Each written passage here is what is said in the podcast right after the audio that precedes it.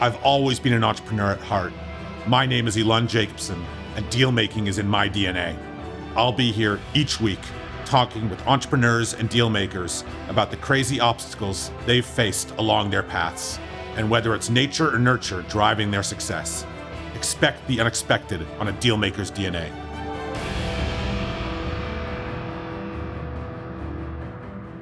Welcome back, everyone, to another episode of the Dealmaker's DNA. I have a fun one today. I have uh, Michael Brown with me, and Mike, this is the first live podcast since before COVID, so feel honored. Thank you for joining me. It's, it's, strange for me to be even here and seeing you in 3D because I've done 56 in a row uh, yeah. through through Zoom. So this is really nice and hopefully a, a sign of things to come. Awesome. So Michael is the founder and CEO of Swept Technologies. Uh, Swept helps commercial cleaning companies grow by empowering their frontline cleaners, their employees. And uh, Michael is uh, passionate about making technology accessible. Michael uh, finished uh, school at uh, Sobey School of Business uh, at St. Mary's and also studied in France and Hong Kong. Yes. So we're going to talk about those experiences. Yes. unlike you, I never did any real traveling. I'm sure there's some interesting experiences that you've had along the way. And uh, Michael also uh, completed the 500 Startups, which was a uh, incubator in Silicon Valley. So again, something else I want to touch on. Michael uh, also uh, gets back uh, serving on multiple nonprofit boards. So again, Mike, thank you so much for, for joining me. Yeah, thanks for having me. It's great to be here. Absolutely, in real life. In, yeah, in real life, exactly. figure figure that. So, so, so Mike, I I always like starting at the beginning, right? I mean, yeah. I'm, I'm more interested in, in the story behind the story. Yeah. You know, I, I, deal with business all day long, but I'm more interested in the, in the person. So, you know, give me give me a you know a view and, maybe the, the, the, beginning parts of your life, what that looked like, uh, because I know that you know those early years are always foundational in anyone's development. Yeah, for sure. Yeah, so my background, and again, there's no right or wrong. It is like what you kind of the cards you dealt. So I grew up in poverty, and if you could ask me when I was a kid, when I wanted things like whether it's clothing or food, you know, I would have, you know, wished and wished and wished that away. But it actually shaped me for who I am. So like if I wanted school clothes, I had to knock on doors and, you know, mow lawns and rake leaves and, you know, pile wood and things like that. So because that was my circumstance, I started my first actual business when I was eight. Um, there's a program called uh, I Want to Be a Millionaire pro- um, yeah, I want to be a millionaire club or something like that. RBC was involved, and there's a government program involved, and you know we raised like they give you 150 dollars and run a, a, small company for the summer. And ever since that time, I was like building businesses.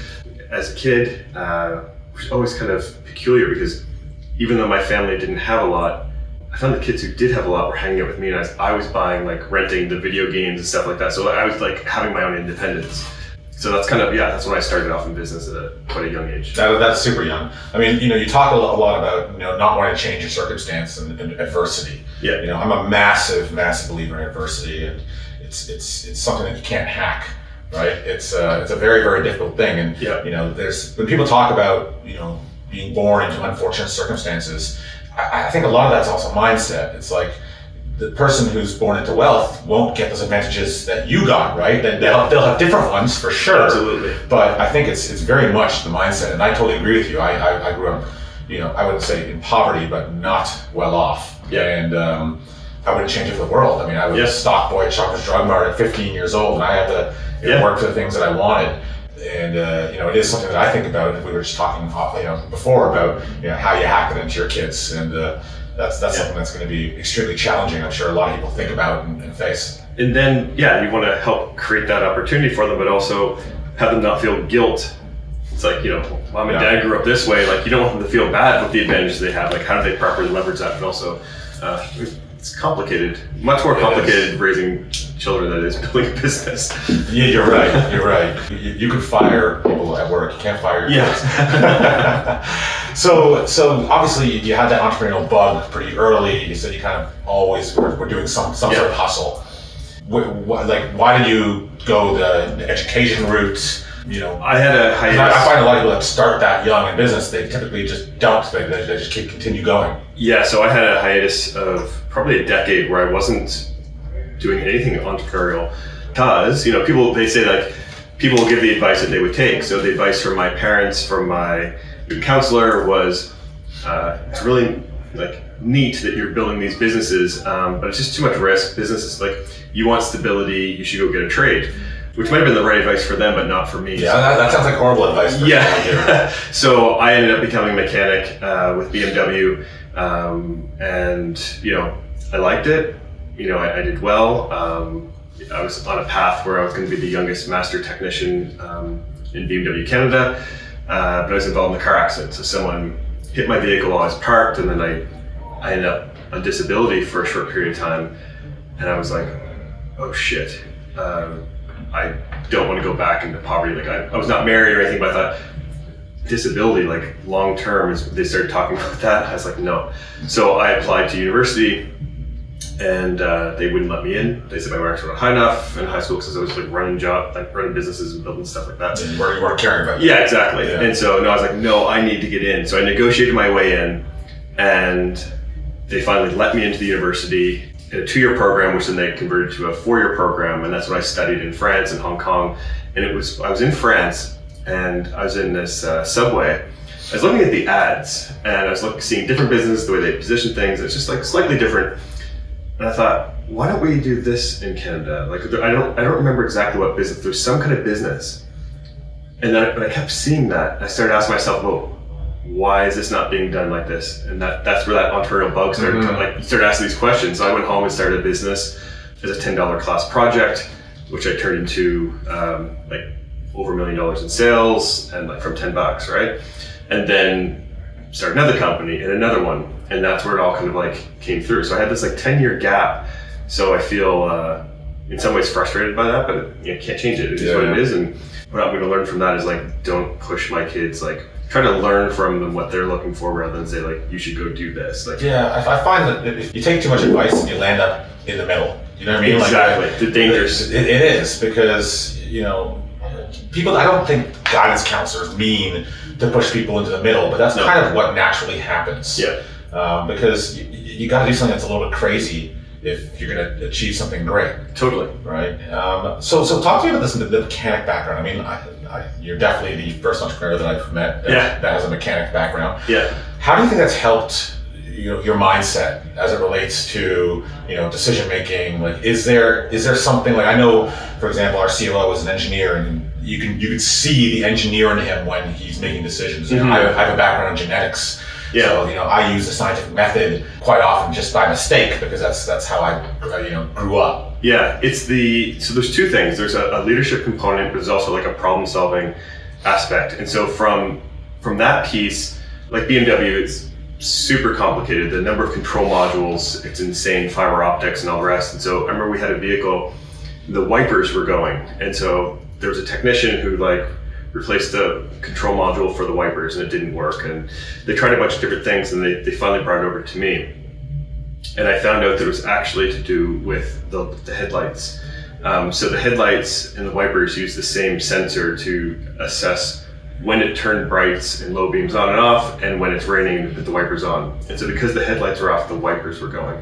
The headlights work perfectly fine. But to me, that's where it's like that's bizarre. That's mm-hmm. that's not straight out of the textbook. And I think that's where running a business you come up against a bunch of shit that's weird and try and to, that you've never come across. You've never come across, and so you have to think about it and be thoughtful. It's like you can do the knee jerk reaction, or you can, and sometimes that will work, but other times it's like you need to sit back and think about how to diagnose this problem. Um, and so I think that has definitely applied.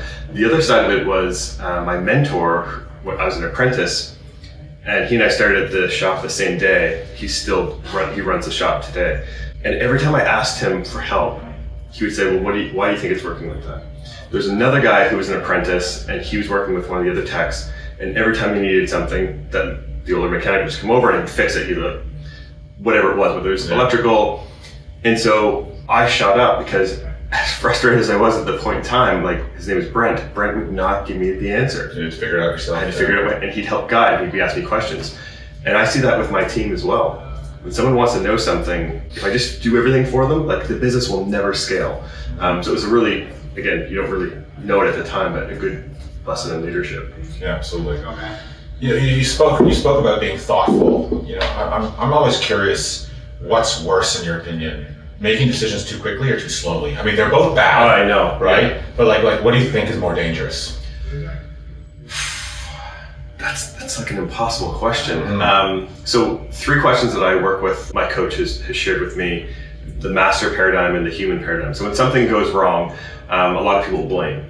Whether you know, sometimes they'll accept it and they'll say, you know, you know, it was my fault. Um, other times, people who are not great will be blaming others. But the reality of it is, it's what happened, what's missing, and what's next. That's the master paradigm. So it, it doesn't matter who did something. If something went wrong, that's what happened Yeah. and as much as you can learn about that. So what's missing? Well, it went wrong because of X, Y, Z. Okay, so then what's next? Like what's next might be just leave it alone, like let it keep festering, or it might be we need to take immediate action. I think so. The speed of the decision. There's some people who are just completely brilliant and they they come up with it immediately. It doesn't devalue the, the, the time. It's, I think it's more the framework and process they used to get there. So, Yeah. but I also hate really slow decisions because I think when you hesitate, you lose. So, Yeah, yeah, no, I agree. You know, I've, I've been prone to making quick decisions. You Yeah. know, I've slowed down over the years, but I still think it's more dangerous to move too slowly. Yeah, I really do. I think that um, I find that even if you make decisions too quickly, you can fix things quicker. Like even if you, you make a bad decision, you'll Yeah. just make another one. yeah. Where I find that a lot of people get like stuck. And, So- you know, you know, paralysis by analysis. Yeah. Right. It's uh, I see that all the time. We've done something with our in our company now around setting meetings because I find I hate meetings. Too many meetings. Always too many. so meetings. many, they're not effective, and so we do. It's like POP. So when you, if I invite you to a meeting, what's the purpose? What's the outcome? And what do I need to prep? And so, and we tell people like, if someone sets an hour-long meeting and you look at this and you know like you need 15 minutes, or maybe you don't need anything, cancel it or say maybe. And if it's a maybe, then you have to find out why. I was on a call today and it was a half hour call and it just so happened I said, sorry guys, like I only have 15 minutes. Can we solve it in 15? And they weren't really sure. And after 12 minutes, we were done. Mhm. And so I'm trying to teach that to the team to create like decision making. It just doesn't like, yes, you have to be thoughtful and like, but if you prepare a little bit, then you actually can get there a lot quicker. Yeah. People get stuck and they start cycling and cycling and cycling and then you're screwed. And, and I I find that the, big, the biggest problem people have is that they don't actually know what's important and what's not. Mm-hmm. Right? Like deciphering that is actually I've learned difficult. I think for most entrepreneurs, it's one of the skill sets that they kind of have to have. Yeah. So for me, like you give me a, a set of, of, of data or problems, like I kind of know what's important and what's not. Yeah. But like, most people just don't, and they work on everything equally, which is not a good idea. Yes, I agree. I think that as a leader, sometimes we, because we see the full picture, we can get there quicker. Yeah. um, and sometimes slowing down to bring them along a bit. Uh, but I think it was Einstein would they, they you know kind of that note where he would work on a problem for 55 minutes. If you had an hour, work on a problem and understanding it for 55 minutes, then solution for five. Mm. Because once you have all the information, you can actually get there quick. And so when people jump to a solution quick, and then people find out it doesn't work, then they go back. They, if they just spend the time figuring, Yeah. really understanding, like you say, what you're solving for and what's important, the decision comes a lot quicker. Totally. So, so, so let's let's talk about this this international travel. I mean, you you you mentioned kind of the lesson you learned in France, which is an interesting one. Yeah. And quite frankly, I think a lot of businesses in Canada, you know, we're, we're typically late on on you know on the train or on the bus, whatever you Yeah. call it, and you know, I think Canadians have become pretty good at co- copying. Yeah. Um, so that is an interesting lesson. Yeah. Uh, what are some of the other lessons you learned? You know, whether it be from from France, from from Hong Kong. I do want to talk about Silicon Valley, but let's. Yeah. So when I was running that business, I mentioned uh, it was in construction when I was in university.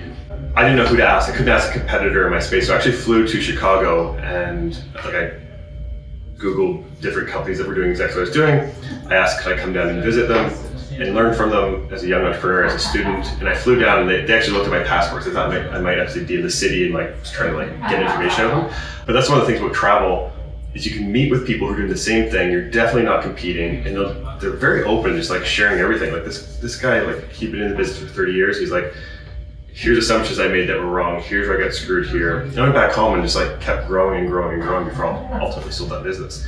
So I think that's the other thing is like meeting the humans um, and connecting with them as we're as we're traveling. the, the, the move to Silicon Valley, the, the whole incubator, like you've you've been successful.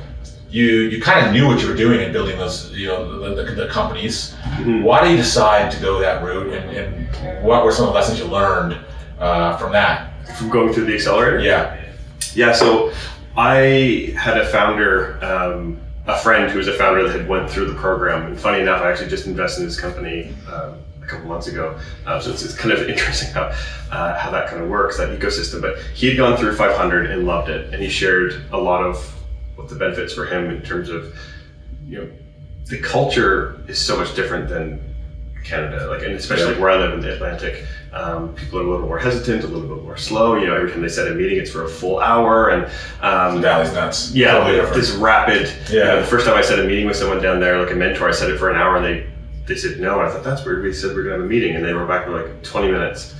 I thought it was rude. I was like, well, what are we gonna do in 20 minutes? But we had a 20 minute meeting. Damn, it was so impactful.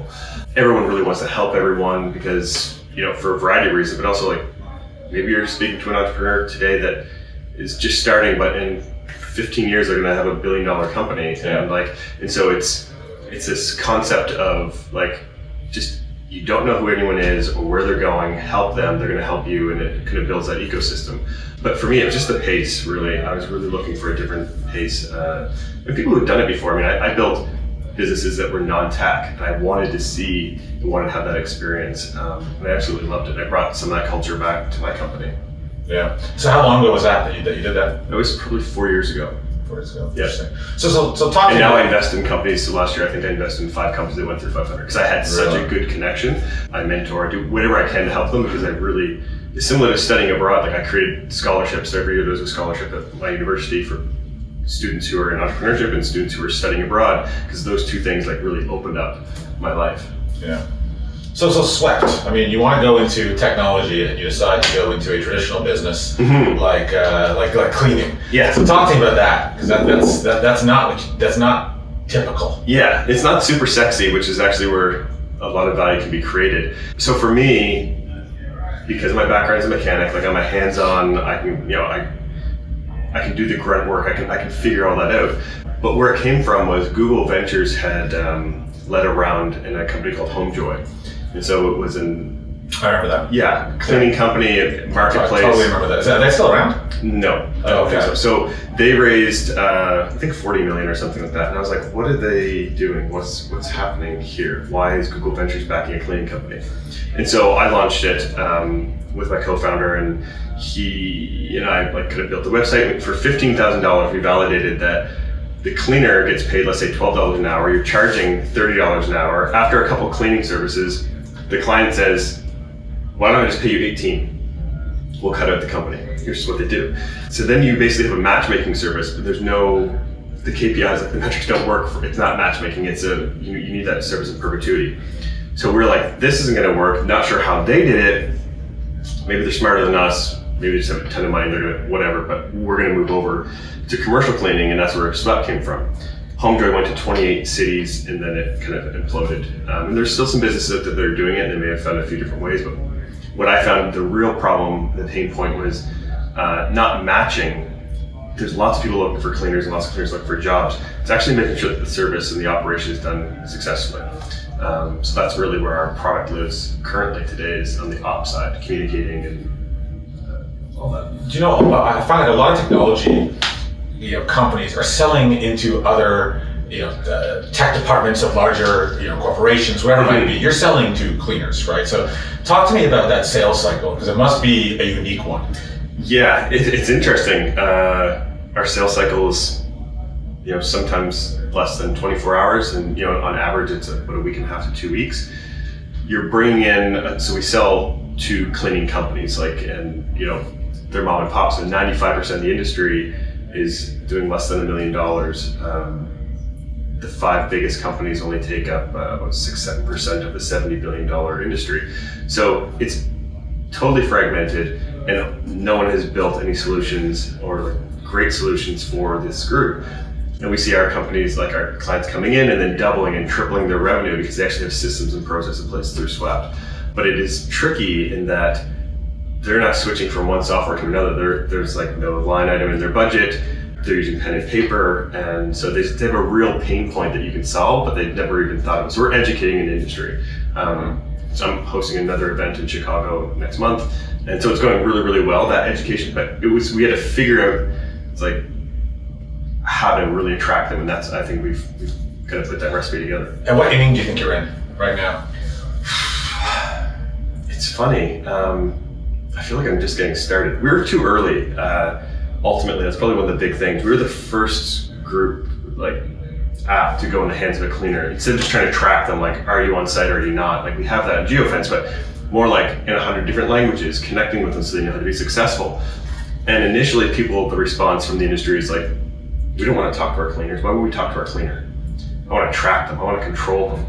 That has shifted so much especially with covid. People are now like if something goes wrong the cleaner knows first so it's like they're they're learning they need to empower that workforce and support them but, but why did covid change that well, because everyone knows about cleaning and cares about it. You know, we couldn't be oh, in our offices, right? Yeah, so yeah. now, now what happens is I've always known that it's important. Like cleaning is important. My clients have always known, but now their clients, like whoever comes in and cleans your space for you in this mm-hmm. Beautiful, very beautiful office, uh, whoever comes in here, like they know they needed to go do a good job. They always did, but now you also know the importance because your staff has been at home for for so long. Um, yeah. So now there's like a really big spotlight on the industry. Interesting. So you, have mentioned uh, you work with a coach. Yes. You've mentioned this idea of mentorship. Mm-hmm. You know, I'm, I'm, I'm, a massive believer in that. I mean, we're both young entrepreneurs. Yeah. Relatively, I mean, there's younger, right? But there's also older. And, you know, I'm, I'm a massive, I, I really do believe that, that it doesn't really matter how smart you are, there is no substitution for experience. And for me, coaching, mentorship is basically, you know, hacking that experience, yeah. right? As opposed to having to go through it yourself, you can learn from others. Yeah. I would imagine you agree with that statement. But, but what are some of the other things that you've um, you know got from you know your coach mentors, and, and, and why do you think it is so important? So it's kind of like counseling in the sense. So we all carry baggage. I'm not a super trusting person, even though I want to be trusting. I know there's value in like trusting first and all that because of my childhood and all the shit that I went through. I was not approaching like I was showing up sometimes not in the right way, and I wasn't even aware of it or I make excuses for it. And so I think my coach, every coach is different, but for anyone who's listening and is thinking about getting a coach, I strongly recommend you find five and then have an interview with them. They'll do like a free complimentary coaching session. You can find out how you connect. And the guy, uh, my coach, his name is Toku, and he focuses on your being, not what you're doing. A lot of coaches like, here's how you run an effective meeting, or here's how you do X, Y, Z it's important, but really who you're being in that meeting. So, do you want to go through the agenda perfectly, or do you want to show up and make sure that your team is empowered? Because I was running into meetings with stuff on my mind mm-hmm. that they were not aware of, nor should they be. But I was carrying that baggage, and then we'd have a great, like to me, a great meeting, super effective, in and out, everything's done, everyone has alignment. They'd be going, "What's going on with Michael? Is there something wrong? Like maybe there's something at home with my wife." But the way I was carrying myself it has an impact. And so I think like who you're being in each moment, how to be authentic, because um, some people like ultimately want to be authentic and genuine, but they get so much trash in their head, so much going on, and that's it spills out everywhere. It's so interesting this idea of showing up. You know, I I I, I use the word like being present. Yeah. Right. And it is one of the most difficult things to do. Totally. It sounds obvious. It's like, well, how, you know, just live in the moment. Like, yeah it's actually one of the more challenging things that one can possibly do. Yeah. What are some of the tools that you've learned to to to ensure that you can show up the way you want to? Because I struggle with that all the time. I got nineteen thousand things in my head. Yep. You know, with my kids, and I'm half there. Oh, and you know, it's something that I, I think is so important because you know I also think it's so important because if you read anything about you know some of like the gurus and you know people that, that study this idea of happiness mm-hmm. without fail the number one thing that they say is living in the moment being present yep. is the recipe for you know yep. happiness totally i mean like him or not politically like bill clinton that's what people said that when they spoke when they speak with him he makes you feel like you're the only person in the world which is incredible an incredible feeling um, and who would not want to yeah. create that kind of feeling for others when i went through university people because i was on this mission and like I have, I'm injured, I have chronic pain.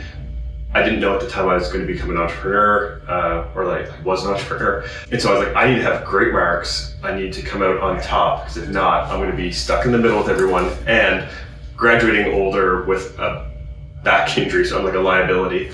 And so I also didn't want to compromise my experience. So I thought, when I'm studying, I'm going to study. When I'm partying, I'm going to party. And then when I started running business universities, like when I was running those businesses, so like I'm not going to worry about midterms right now because I'm creating invoices to send out to get paid. And I was really quite diligent with that for years.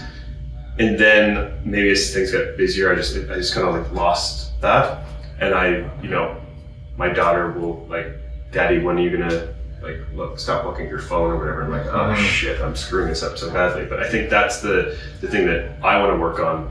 We're having a podcast right now. I can't think about why what what benefit is for me in this little piece of my brain that's like not fully engaged to to like to do that. Like, no, you just have to be present. So I think it's Zoom helped with with COVID. So I have like on my monitor like little questions or little statements or little things that I can like, oh yeah, come back in. I have all my notifications turned off. So I, I, I, think cell phones are just brutal. it's disgusting. Yeah. It was they were created without any idea what was going to take place. Um, Yeah, well, one, one, one of the things that I've done is when I'm in a meeting, or if I have if I'm meeting someone for lunch or whatever it is, like I do not look at my phone. Yeah. Period. Like nothing's going to change. yeah, You know, and, uh, and and that has created so much more you know meaningful relationships. totally. Because y- you're right. Like someone, like, it's super obvious if someone is engaged with you, Yeah. or if they're thinking about ninety five thousand different things, Yeah. and you're like, what am I doing here? Right? Yeah. It- it's Yeah, like- exactly. It, it's like, like people don't mean to, but you're not going to be able to build a connection with someone No. um, if, if that's you know how they're you know Yeah. they're coming at you. And so you can feel it. We all feel it on the personal side, but then it, again, if you're running a meeting or like running your company and your team feels like that, how inspired are they to work for you? When you won't even give them a piece of time, you you know, some of the people on my team I, I speak with once a quarter. Um, Yeah. They don't report directly into me, but I have the one-on-one meetings with everyone every quarter, uh, and I'll do that as long as I can as we continue to scale it. I have to be present. What the heck? The, the other three months until they see me again, like how excited are they going to be to like push into that next challenge? Like Yeah. Michael won't even give me a piece of his time. And, and once you're able to do it, it's actually more fun and and, and, more, Oh, yeah. and more fulfilling for Yeah. sure. Absolutely. Right? Um, yeah, super interesting. I, I, I like I like the idea of you know a coach being able to help you with that. Yeah. That's not something that I had thought about a coach being able to help you with because because you're right. I mean, coaching is is probably ninety percent therapy in a way, right? Oh, yeah. Like, it's uh, um, I, the, idea of like I don't need. I, look, you, you can always learn new tactics. Yeah. That's not what changes the game. No. It's it's it's it's, it's you changing that changes the game. Totally. It's creating that space as well to reflect. Um, my my wife's uh, uncle, he is known for that, uh, stepping back and just like creating that space to think. Most of us don't do it. It's like go go go to the next thing, and then you realize you're on this wheel, you know, on this treadmill. And then I think that the more you get ramped up, the more little tasks come in, and you instead of delegating, you just take them. And the next thing you know, it's like weeks and weeks go by, and you've not done any meaningful work. So So I've been really focusing on stepping back from the day to day, like really to the point where it's, I'm almost uncomfortable. But I can see the metrics. I see we're all trending up. Everything is going well. My team also feel more empowered, and I'm working on some really big stuff right now. Um, that's how you. That's how you do it. yeah. So before I let you go, what's what's the end goal for Swept? Where do you want to take this? Well, when I started this, I, I felt I want someone if they're going to work, you know, at a cleaning company that they want to use Swept because as a, as a cleaner, as a technician, it's easier for them. But if you're going to start or run a cleaning company that you're going to use swept, if you're going to hire someone that uh, you're going to ensure that cleaning company uses swept. So there's still quite a gap between here and there. But I was with a customer this morning and they said, you know, our customers now put in their RFPs with different buildings that they own that you must use Swept. So because we brought that to them and showed them that solution, they're now putting it everywhere else. And I just kind of smiled because like it's coming true, it's Yeah. working. So we really want to be that brand throughout the industry that um, we want to be loved and trusted as a software provider um, for this industry. Very cool. And you know, one of the things that I alluded to uh, at the beginning was you know your involvement in not-for-profit. You know, what, what are some of the things that, that, that you know you like spending your time on? Why do you think giving back is so important? Yeah, so for me, um, I'd won a, a business award, um, the Frank H. Sobey Award, and you know it's the biggest uh, business award in Atlantic Canada. And I took that and I donated some money to Feed Nova Scotia because I used the food bank growing up, and Feed Nova Scotia distributes out to the, food banks in, in Nova Scotia. And so um, it was a really good feeling to be able to give back, and that was the first time financially giving back. Right, I've given back hours and hours of volunteering over the years, and uh, it just it feels really good to know that at one point I was in need, and when you're in need and people help you, it feels good, but you also kind of feel guilty. But now I've been able to contribute back, uh, and I've really shifted gears a lot from the hours because I don't have hours as much, but I have more money, so I can donate. But I've been really reflecting on legacy and what I want to do in the future, and that's I think that's what's kind of been keeping me up at night, thinking about what kind of impact and where. It'd probably be around food and you know as we build businesses and you build networks and you know create more influence having that intention like what do i want to be remembered for is likely not going to be swept. No matter how big that becomes i want to be remembered for something other than yeah. that. So yeah it's very cool. So, so michael uh, first off thank you very much for joining me and doing this live was yeah. was really fun. You know there's going to be some entrepreneurs out there and some young people that, that would love to follow along with you, your story. What's the best yeah. way that they can do that? And i know you're on linkedin yeah, the best thing is on LinkedIn, connect with me and just note how you're connected. So, as you know, people are adding on LinkedIn, blindly. click, click, click, click, click yeah. blindly, and then you accept them, and they just try to sell you stuff. Yeah. Um, and, and then you unfriend them. Yeah, exactly. so to me, it's like if you're gonna ping me on LinkedIn, just like add a little note, like heard you here, and here's a challenge I'm having, or whatever the case is. Like I also I launched a fund last year, Longshot Capital, so we're actively investing in startups. Um, same thing connect with me, not just like pitch, pitch, pitch. Like yeah. if I can help, I'd love to because so many people have helped me. That, that, that, that whole thing, like uh, ask for money, get advice, ask for advice, get money kind of thing. Yeah, it's true. Totally true. Because um, people want to help. Yeah, um, so you don't have to pitch them your first 10 seconds. Totally agree. Yeah. Well, thanks very much. And uh, until next time. That's it for this week. If you enjoyed what you heard, rate us and subscribe wherever you listen to your podcasts. Until next time, on a Dealmaker's DNA, where you can expect the unexpected.